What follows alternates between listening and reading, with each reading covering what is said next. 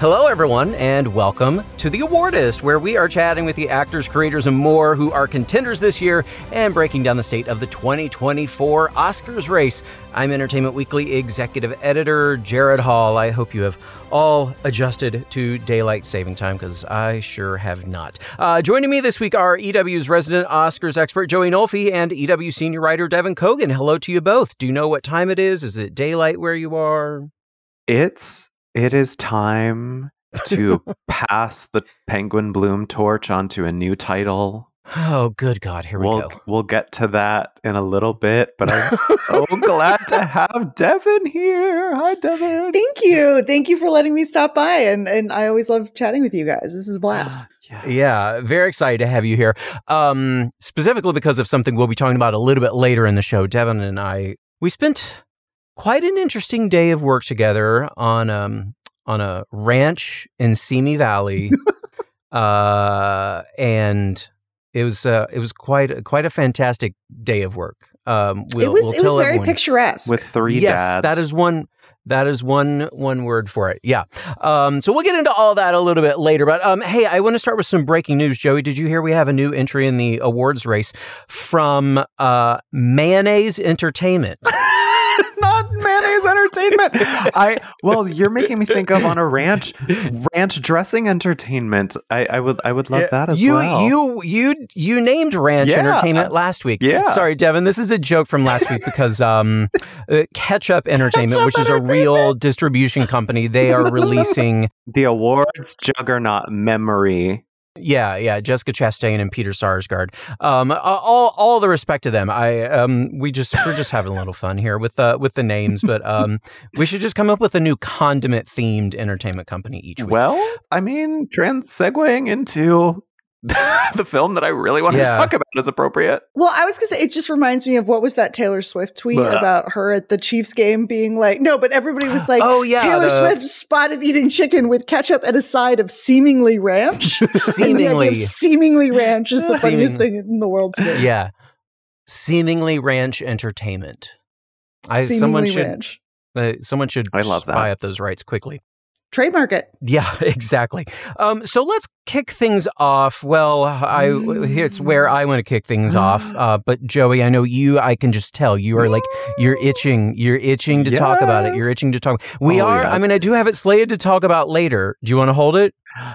Let's hold it. Let's Oh, let's let's no! let's stick with the see. I, that's what I love. I'm gonna make you squirm and wait. Okay, so let's kick things off talking about Ah. someone who has uh, quickly emerged as a as a real force to be reckoned with in Hollywood. Da'Vine Joy Randolph. She has been turning in really memorable scene stealing work in Yeah. everything recently, from Only Murders in the Building to Dolomite is My Name, and now she is considered a very strong Oscar contender for her work in Alexander Payne's latest film.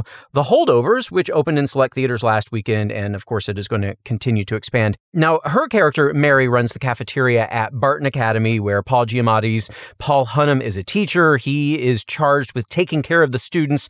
AKA the holdovers who aren't able to go home over the holiday break. Uh, and uh, they kind of spend some evenings together. Uh, Paul's character, uh, her character, and then uh, this newcomer, Dominic Sessa, um, ends up being kind of the one lone student left. Uh, I think it is it is one of my favorite films of the year, and Da'Vine is just my God, such a standout. Um, Joey, how are you feeling about her chances?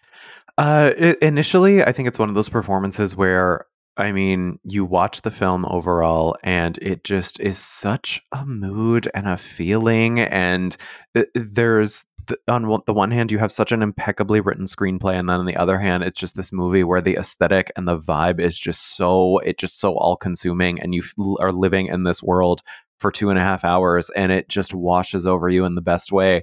And her performance is very subtle. It is extremely subtle. So i think if you go into this movie expecting like the scene stealing oscar beatty Right. kind of performance you're not going to get that. But what you are going to Yep. get is probably of her entire career the most lived in authentic genuine approach that she has ever taken to a character. And it is so essential to the fabric of that film. And it's it's it's more reminiscent i think of a performance that you usually see academy voters go for with men than women Uh, I think with with female performances, you still get these traditional Academy voters that like a woman to be showy and chewing scenery, and and that's the performance. But this is the opposite of that, and I think it's you will see the actors embrace this uh, going forward. It is it is such an amazing performance and such an amazing film. Yeah, I'm glad you said that um, because. Uh, and, and not the chewing scenery that there's not great skill and performance and everything involved in that, but it is these quieter, lived in, raw, authentic performances that um that that it's just a it's a different level Yeah. um and there's something that you then just there's there's an added level of sympathy and or empathy involved there and uh I- i just there there is a moment though that she has and not that it's a, a scenery chewing one but it is just a moment and i'm like oh th- there get, like Yeah. there it is give give her the award right Yeah. now And I think it's interesting to see what she's sort of up against in the supporting actress race because somebody like, I mean, my predictions right now I have are Danielle Brooks in Color Purple, uh, Da'Vine Joy Randolph for The Holdovers, Emily Blunt in Oppenheimer, Julianne Moore for May December, and Taraji P. Henson for The Color Purple. And I feel like Mhm. most of those other performances, especially, I mean, Emily Blunt, that is a performance that there is zero subtlety to. And it is very much all on the surface because, and it's no knock against her, but like, I mean, Christopher Nolan is not very good at writing female characters. And so her character lives very much on the surface. I love to bring up that little flask that she pulls out. It's like, we get it. She's an alcoholic. She has a flask in every scene. But like, I mean, Mm. she does the most with what she can in that performance, but it's a very different kind of performance. And Julianne Moore, too, in May, December, what a different performance from what Da'Vine Joy Randolph is doing in The Holdovers. But I mean, those are also two examples of greatness and what scenery chewing can be excellent in those two performances. I mean, May December is a little bit I mean, she does have her her more subtle moments in that, but there are a few where you're just like, holy shit. Uh so yeah, it's gonna be a very interesting supporting actress race too. Yeah, and you know the thing I will also say about um Julianne Moore in May December is that she's almost more of a co-lead. Um, so it's it's uh you know when we're talking about like you know really like defining a lead from supporting, um yes you know they're they're putting uh Natalie Portman in lead and Julianne in supporting, but um Yeah. really it's like to me it's almost a co-lead uh movie. So Yeah, yeah, I could see that. I think that uh, what I look, I mean, I have a very controversial opinion on uh, like uh, the way that I look at, or I regularly have controversial opinions on how I break down performances. like, I think the the biggest one that I can think of is in Room. I consider Brie Larson supporting. I do not consider her lead in Room I, because I think that story is solely told from the perspective of Jacob Tremblay's character. S- the same with this. I think that we get. I don't necessarily think that Julianne is lead just because I think while she's in it a lot, the story is pretty much mostly told from the perspective of Natalie Portman's character immersing herself in this world. And we learn things the same way that she does. So I don't think that Julianne is is lead. I think in terms of timing, sure. But like I said, right, and that's more in- what I mean. Yeah, yeah, yeah. From the amount of time she's there. Mhm. Yep. And that cry face, Uh, and- oof, it is excellent in this film. it, it sure is. It sure is. Um, you mentioned um, Danielle Brooks and Taraji for the color purple. Uh, yeah. that one, you know, I, I- I think that movie um, really has the potential to blow up in a lot of the acting categories. Um, so let's say they are, let's say they are firmly planted in this category. Who do you think is at risk of, you know, you know, dropping below that fifth spot? Names that had been part of the conversation were like, oh, they're they're gonna get nominated, but now Yeah. maybe not so much.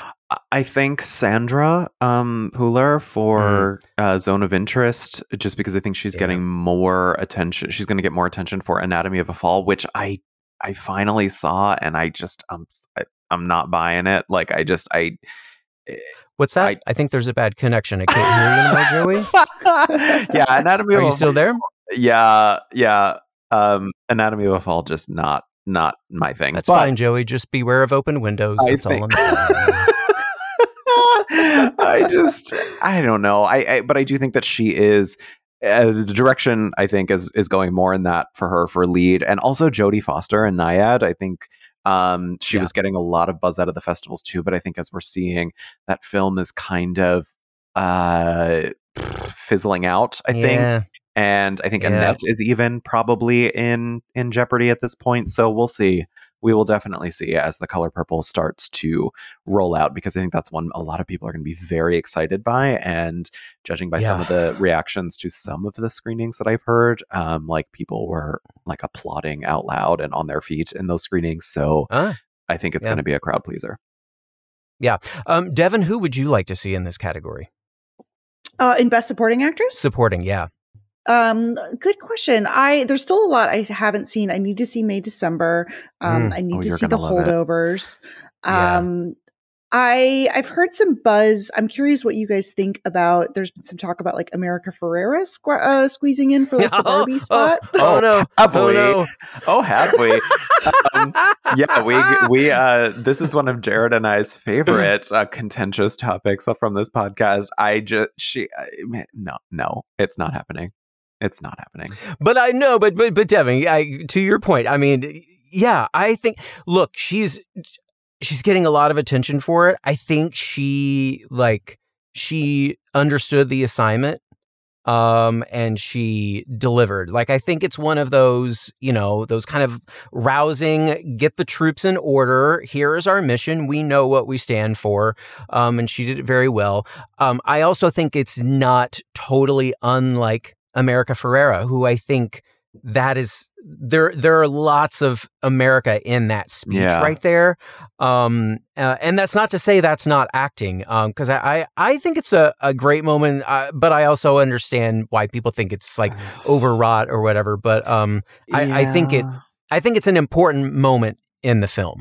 It is. I just Yeah. think it's a little that that speech is a little too on the nose, I think, and it kind of takes me it took me out of the movie in a way that I don't think Greta intended to. I think it was because I think that movie is so good at getting in its commentary in a really subversive kind of way, but that scene just felt so on the nose and I I think America, and I've said this on the podcast before, I think America is wonderful. Real Women Have Curves, one of my favorite movies of all time. She is a splendid actress. I think that that scene you can you see her acting a little bit too much and I think that that is not her fault. Again, I think it comes back to the screenplay and the fact that that scene is too on the nose and there's not really much you can do with that when you're just plopping that sort of on the nose, spell it out for you thematically kind of moment into a movie that is so subversive. So I just I, I I think if people vote for it, they're going to vote for the sentiment and not the performance. That's fair. I will say that the one supporting actress performance that fingers crossed I would be so happy on Oscar nominations morning would be if Rachel McAdams got in for Are You There God? It's Me. Margaret.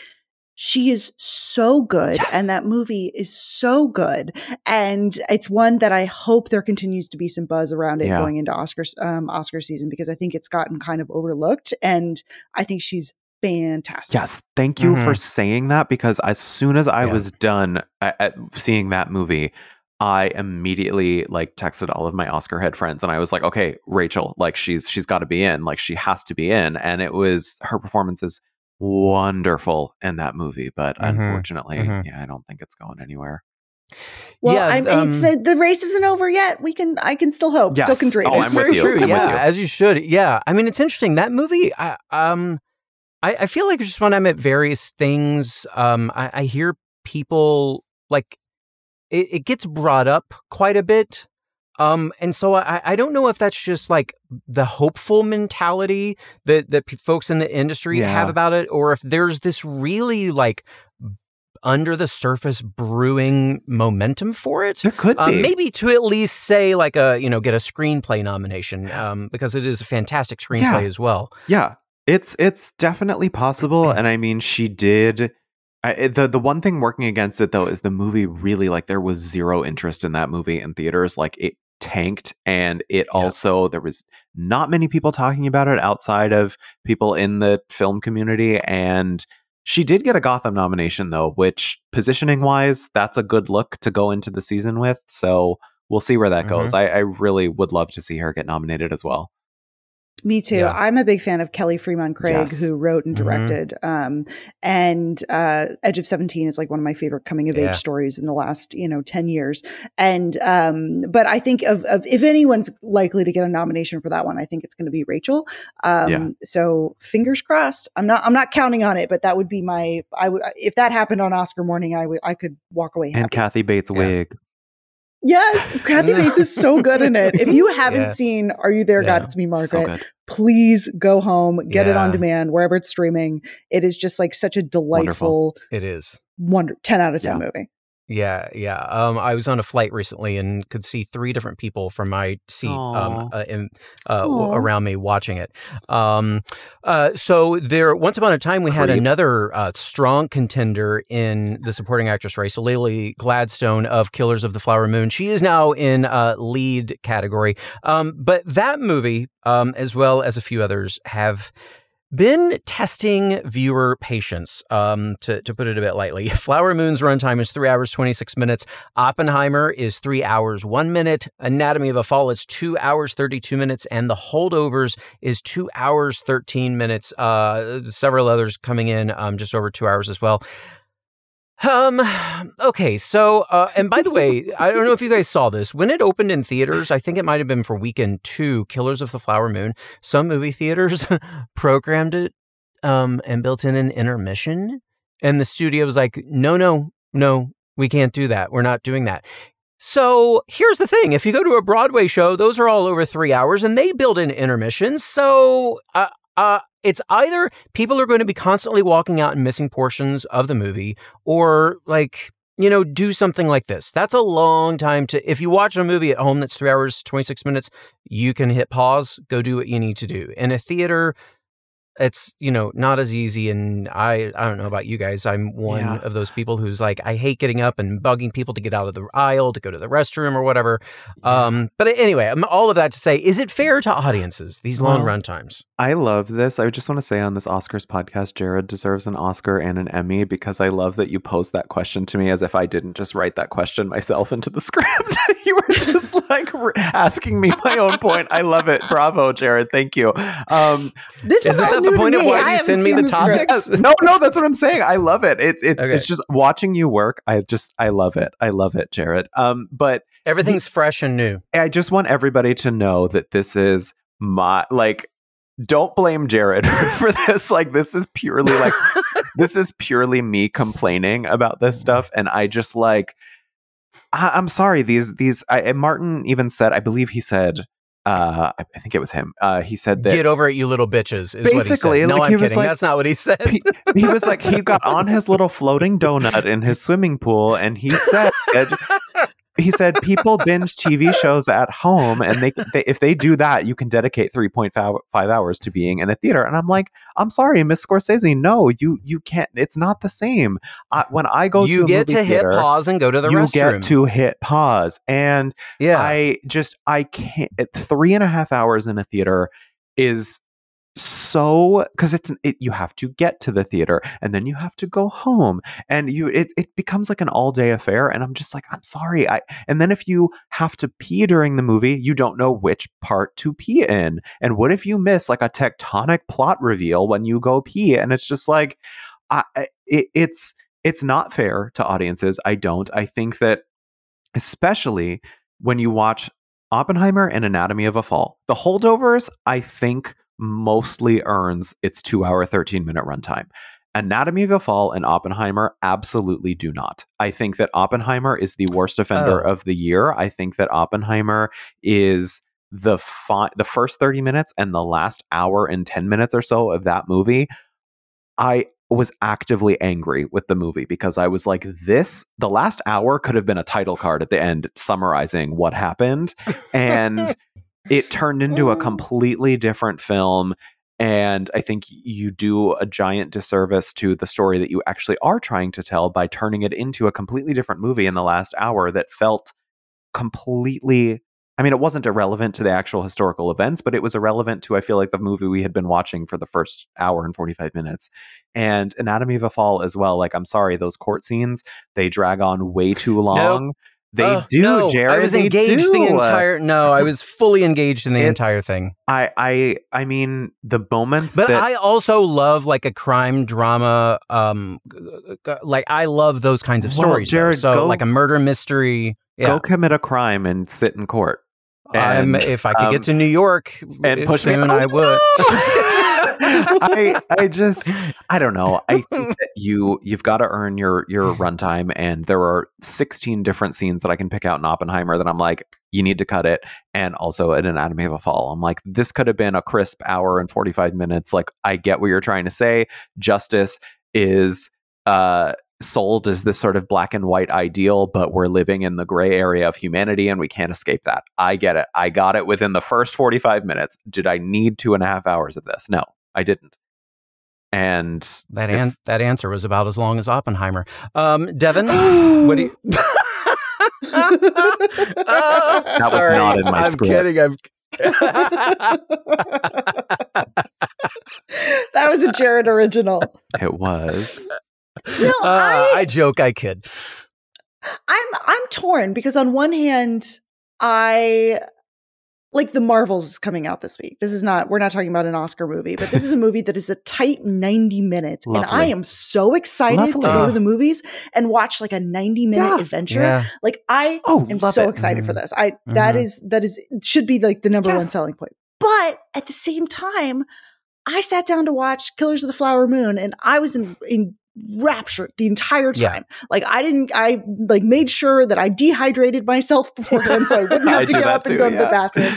And uh cuz like sometimes when I go Uh. to a movie, you know, I smuggle a diet coke in my bag. You always you're Um, a queen of Diet Coke, honestly. Always. I have mine right here. But for this one, I was like, no, I'm going to purposely, you know, stay away from liquid liquids. It's like, you know, like fasting when you go to the doctor. Um, that's how I prepared to see Killers of the Flower Moon. And I'm so glad I did because that is a movie I feel like really earned like the luxuriating in the time and really making it feel like this story was really lived in and spending time with all of these people. And it really kind of gets across the sense of this story that this is not just you know a group of people who came up with a murder plot it is entrenched in this whole you know it's much more societal and so for a movie like that martin scorsese you get a pass you get No, to make your three and a doesn't. half hour movie He doesn't Yes, get an does. automatic pass. Well, I can't speak on that uh, for Killers of the Flower Moon yet. I cannot uh, speak on whether or not that earned its runtime just yet. But I will say though, Miss Thelma, like calling people out, calling those theaters out for having the intermission. Let people live.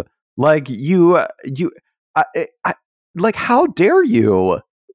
Do this little intermission call out. And also, like they're trying to make people who have overactive bladder, like certain people on this podcast, have a chance at sitting in the movie theater for three and a half hours to watch your movie. And also, um, I think though, I do think that a three and a half ish hour movie, like that's something that I think will benefit like the at home FYC sort of screening aspect of it. Like, I mean, people are going to be, ex- they're going to be holding off on the theater. They're, they cannot wait to pop this into their little DVD player or click their little link um, at home to watch a three and a half hour movie. So, yes, it will work in favor there. But yeah, theaters, and I'm talking purely in terms of theater. Like, theater, this is the only perspective I'm coming at but this is theatrical. i mean it, takes me back to the old days of vhs's when you would have like the titanic vhs Two-tape in Titanic. two parts or Mhm. the two part um we always had a uh, sound of music came on two Yeah. vhs's um and Schindler's so- List was. Yeah. Yeah. So like, you know, I mean, whatever. It's an intermission. I don't think it's, you know, if you want to s- sit through an intermission, if you want to program an intermission, be my guest. But if you want to sit through it the whole 3 hours, also be my guest. Yeah, it's funny, um, No wrong Devan. I um, as people have told me they're going to go see Killers of the Flower Moon. That's the first thing I say is do not drink anything for one to two hours before you see it. Um, and a couple of people I know said, "Oh, uh, well, we're actually doing like the in theater, like drinking, No. dining, whatever." No. And I'm like, "Oh, I did that for Anatomy like of a good Fall. idea." But so that was the problem. no, that was not now the point. we're getting to the root. No, of I the- can do Mm. okay. So if I do that method, I can do my max is like two thirty. That's my max. That but once a movie starts pushing so those beyond, two extra minutes Um, excuse me, with an uh, with Killers of the Flower Moon, it would be an hour extra, and yes, also, yes. I'm just like, saying, Anatomy is two thirty two. two thirty. Like that, I can. That is my Fair enough. absolute like limit is two thirty, and then I start to get. Although I, I saw it with my dear friend Medi, and she was sitting next to me, and she kept saying she was like, as soon as the credits rolled, she looked over at me, and she was like, "I could tell you didn't like that." She was like, "There was a lot of sighing." During the movie, because I kept, she was like, she was like, you kept being like, and I was like, oh, yep, yep, I guess I did. Mm. The Joey Ah. Nolfi review. Yeah. There was a lot Yeah. of sighing. also spilled my drink in the middle of the movie. It was so funny. Wow. Sorry to the woman sitting next to me, but yeah, I had my little seltzer with a splash of cranberry, and I went to take my pill in the middle of the movie, and it just it cr- crashed everywhere. The ice cubes literally uh, fell. It was, yeah, it was, it was Well, horrifying. you you became the person that you get annoyed by in the theater. More entertaining than the movie, actually. That little, uh, wow. that little. All right, thing. so um, moving on, we gotta um, take a quick break. But before that, uh, quickly here, the the Writers Guild has moved its annual awards to take place on April 14th, which is more than a month after the Oscars on March 10th. Uh, Joey, what what does it ultimately mean for the Oscars? Um, I think this means we are likely going to get a very another sort of crazy award season. I th- I think that the Oscars are likely to push back as well, unless the strike comes to an end like this week, which it could. We we don't know, but I think if the strike is not over by December, uh, we might see the Oscars moving moving back again. But to to be determined. Uh, SAG Yeah, Awards definitely like I don't know what's going going to go on with the SAG Awards. So Yeah, well, uh, and Emmys before that. So, um, yeah. yeah, it's uh, we, we need resolution soon, uh, for sure. Um, not just for the purpose of award shows, but so actors and all these other uh, crew members can get back, to work. Indeed. Um, all right, so now we will take that quick break. Uh, when we come back, we are looking ahead to the many contenders still to hit theaters over the next eight weeks or so, and we're getting some inside dish from Devan on EW's latest cover featuring a movie that is hoping to generate some buzz. The awardist will be right back.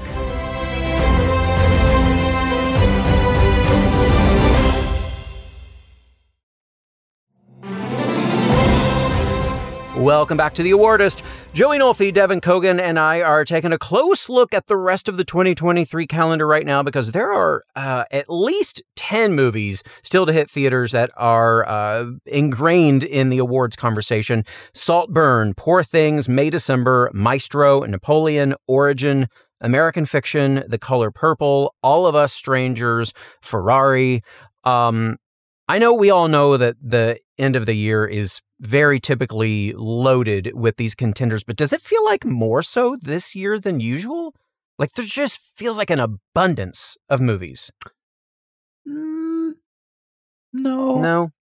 no. Hmm. I think that it's yeah. This is pretty typical because I think it it feels that like uh, most of those. I think outside of Color Purple and what? Wait, what were the other ones you said? There was a few that I think have have not gone to the major fests. So it yeah, feels like yeah, Napoleon. It feels like those ones have sort of yet to uh, truly break in in the way that we are used to contenders breaking in. But pretty much most of the other ones we've been sitting with for a while. Um, some of them uh, we've been sitting with for too long. I think so. Yeah, well, to that point, I mean, a lot of them have been playing uh, the festival circuit, um, and uh, you know, a lot of those filmmakers they have been making the rounds, doing Q and A after Q and A. Uh, you mentioned Napoleon. Um, that one has not, uh, but it does open in just a couple weeks, and it's going to screen next week for the industry. Um, but uh, you also mentioned the Color Purple. That one did not go the route of the festival circuit. Um, it did go to SCAD Savannah Film Fest, and there was like a, a, a portion of the film played, but it was not the full film.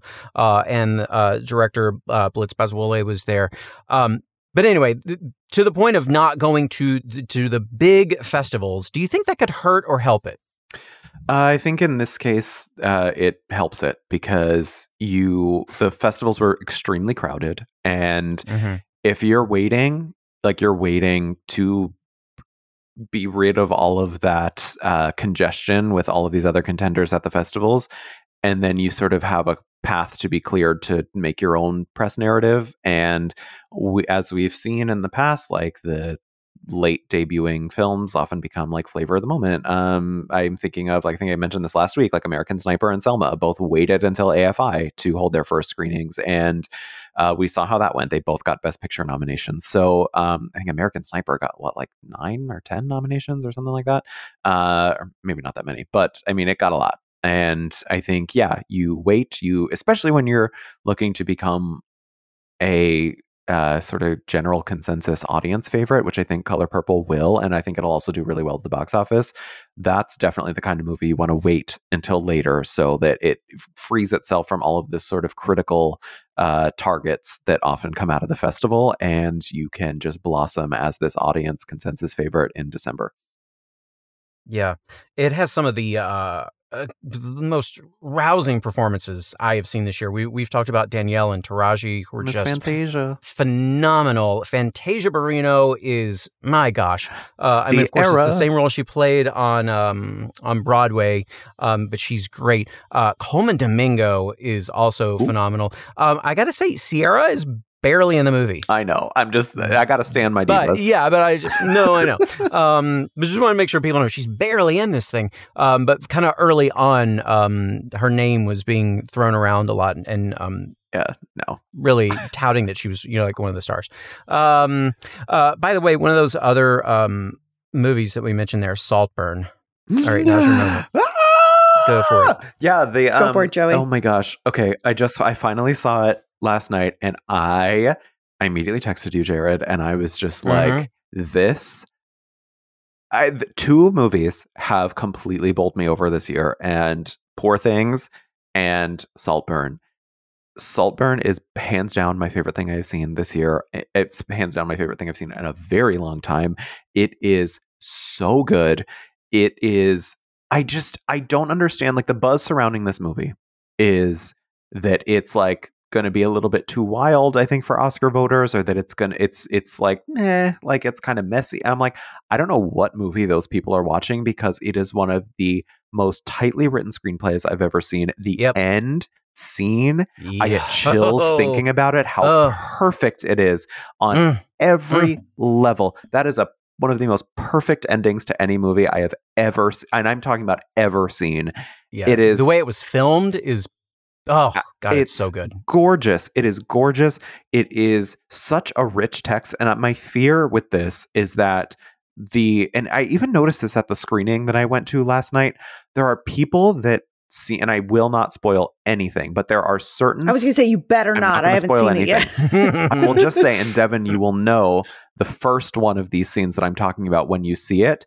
Um, there are scenes that people laugh at or become super uncomfortable by, and they have very outward external reactions to them and i think that Mhm. if you, that is your reaction to those scenes you are misreading the movie and the first Ding, one ding. of these scenes that happens uh the way you react to it will determine how you feel about the whole movie and i just beg people to when they're watching this to not read those moments as being some sort of insane campy com- comedic thing because they're not sit with it consider what you're watching question what you think you're supposed to think about this character's motivations and his feelings towards Mhm. other characters in the first moment and you will come away with one of the richest cinema experiences of the year it is sublime it is such a good movie like i get chills even thinking about it it's wonderful exactly what I have been saying to people. It's Mhm.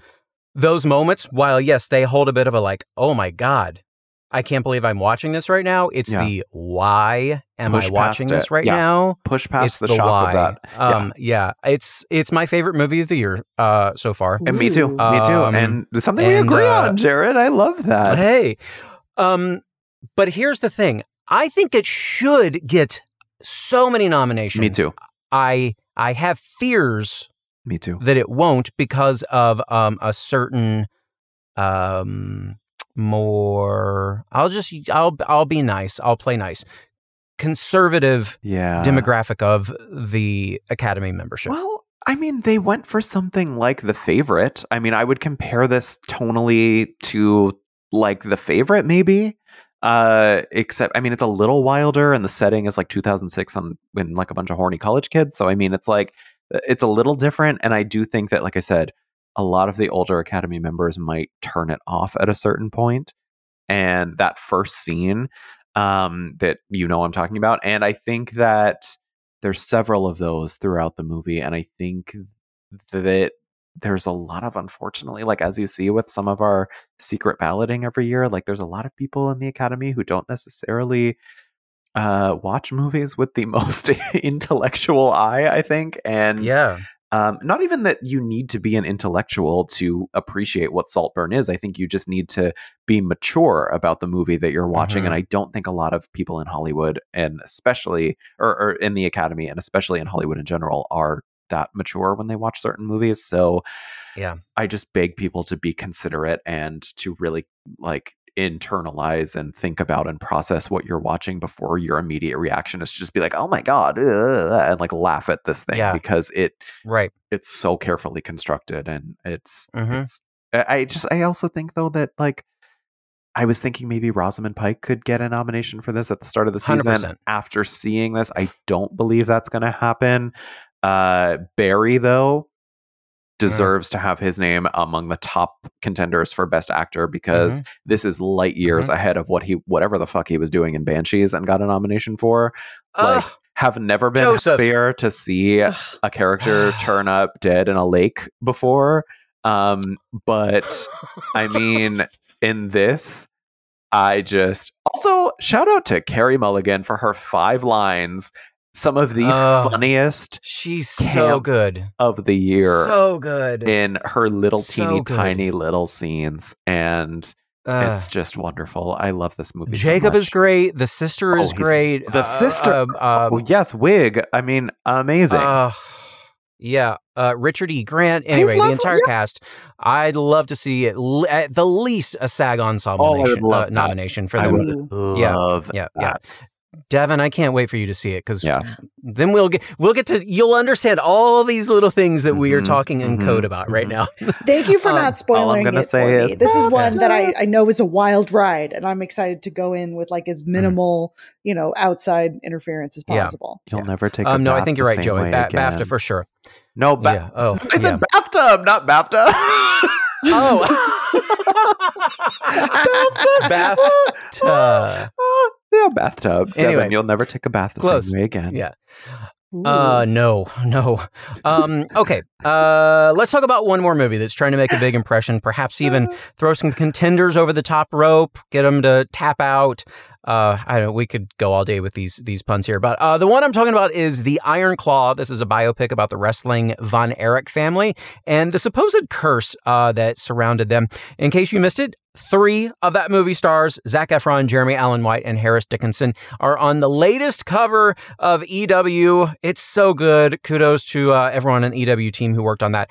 Devan wrote that cover story. We were uh, both on the ranch set for that shoot. And uh, I want to start there, Devan, uh, with those guys as these brothers, specifically the transformation they uh, that they all made. Give us some insights there.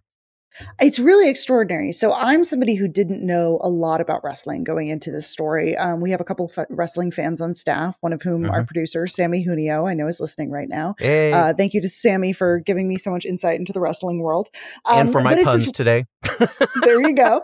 Um, but it's a really, uh, it's a really fascinating and really tragic story about the Von Erichs. Um, they were led by uh, this sort of like domineering father, Fritz Von Erich, who's played um, by Holt McCallany from uh, Mindhunter, and uh, it's basically a group of brothers who all kind of rise to fame within the wrestling world in the 70s and 80s. They all achieve incredible heights, um, but they face a lot of tragedy during their life. Um, you know, a lot of uh, sudden deaths, a lot of, of just real tragedy that uh, sort of kicks off this idea of the Von Erich curse. Um, and basically, uh, Harris Dickinson, Zac Efron, and uh, Jeremy Allen White, and then Stanley Simons, who plays the younger brother, um, they play these four brothers. Um, and it's a really interesting. It's directed by Sean Durkin, um, who did The Nest and uh, Martha, Marcy, May, Marlene. Yeah. uh, the love name that I always Love it, love it, love mess it. up, but yes. um, and it's this really kind of really kind of bittersweet and and really kind of lovely tribute to like brotherhood and masculinity. And the it's really it was really fascinating to get to talk to these three actors because none of them had any familiarity with with wrestling going into this. None of them had like seen much wrestling or spent much time in the ring or anything and they all transformed themselves into like professional wrestlers. You know not just like the bodybuilding and like the aesthetic elements of it but actually learning how to wrestle and learning how to you know jump off the top rope and you know execute a drop kick and do all of these crazy moves. And so it was really really fun to get to talk to them about sort of how they transform themselves into professional wrestlers. And Gerrad, I know you've seen the movie too. It's a pretty extraordinary transformation. Yeah. They look Yeah. incredible. They are all Yeah. like enormous and jacked. Yeah, I wouldn't want to cross And- paths with yeah. those guys. No, like they are they are huge. And so it was really really cool to get to talk to them about like sort of this crazy transformation process and basically training together to to become professional wrestlers. I said I wouldn't want to cross paths with him. Of course, we did at the cover shoot, but I, Yeah, I, I mean more would like, those guys in wrestling mode. uh yeah but those guys on that cover shoot that um you know that that brotherly bond you're talking about that's in the movie we Mhm. I, I think we felt a bit of that on set too like those guys you can tell like they they felt like they kind of really went through something together Yeah, it was really cool to talk to them because they, you know, th- there is that sort of brotherly bond in real life. They're very, they like sort of poke fun at each other and like we gave them like a big giant plate of ribs that they Mhm. they ate on camera and it got a little messy. Um, Mm-hmm. but also like they're very like it, it was really cute to hear them talk about like how much they they really they're like they're so proud of each other. It sounds like you know when you talk to somebody and they're like, yeah, my little brother is like so cool.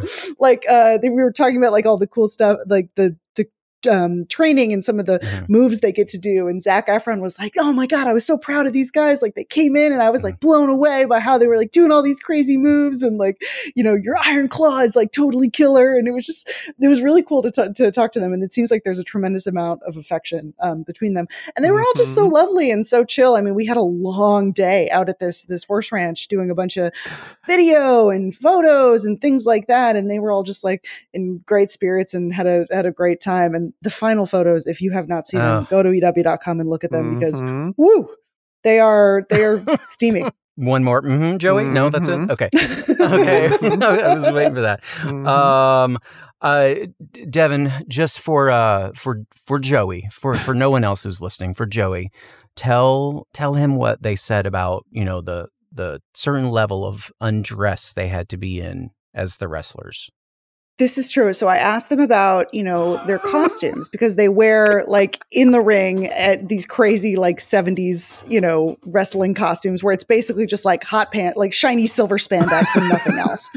And um, I was asking like, what was your favorite, you know, costume or Oh, whatever. no. And um, No. Zac was like, honestly, I was just happy to wear costumes because I spent so much of this movie in like so little clothing. Like I was naked for most of it. He was like, and they were like, it was kind of weird at first, but then you just get used to it. You're just walking around, and there's there's like all of these shots just like lingering on their like crazy bulging muscles in like li- you know little tiny tidy whities.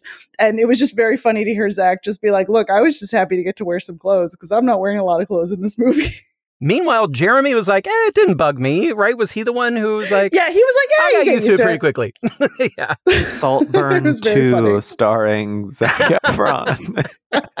Well, huh. Maybe so. yeah um yeah so so those guys i mean like you said the story is really incredible unbelievably tragic uh in addition to all the like the fun that they are having in the ring outside of it um it's not so much for them uh, because of what happens uh, within their family. And, and yes, it's a true story, and we could tell you some of that here, but also I want to kind of preserve some of that viewing Yeah. experience for you folks to uh, to you know um, take in the movie uh, and and experience uh experience the family curse for yourself i suppose um yeah that movie by the way is in theaters december 22nd um all right well you two that is it i do believe for this episode of the awardist thanks for being here Thank you for letting me stop by. Always fun to get to hang out with you guys and talk about, I don't know, crazy things. Does it ever Oh, well. really end, Gerrad? And I forgot to say that. oh so- here we go Well, no, you're going to be very happy oh, because oh okay i uh, we that we're bringing it full circle. Um, I am officially replacing Penguin Bloom I'm retiring Penguin Bloom. Sorry to Naomi Watts. I can't believe this. Hold With- on, I'm taking notes on the Yes. time and date. Yes. I I am replacing Penguin Bloom with Carey Mulligan in Saltburn. This is a stunning. There is a new recurring Yes. bit Stunning. for Joey. The, the new Yeah. recurring bit is Carey Mulligan in Saltburn. And when the Academy eventually does not nominate her, the salt in my wound will burn very brightly. You're an idiot. I'll just throw myself out the oh. window. Anatomy of a Fall. Two. Anatomy of a Fall. Oh. Two. Twinks tumble. Oh God. and on that note, Uh, yeah, on that note, thanks so much to all of you for listening and sorry to put you through that. If you like what you're hearing here on The Awardist, follow, rate the podcast, and leave us an award winning review on Apple Podcasts. And to keep the conversation with us going, you can follow Entertainment Weekly on all socials. We are at EW on X. Formerly known as Twitter, and at Entertainment Weekly everywhere else. You can also tag me at Gerrad Hall. We will see you all back here next week on The Awardist and every day at EW.com. This episode of The Awardist is hosted and produced by Gerrad Hall and produced and edited by Sammy Junio. Full episode transcripts are available at EW.com. Thanks for listening.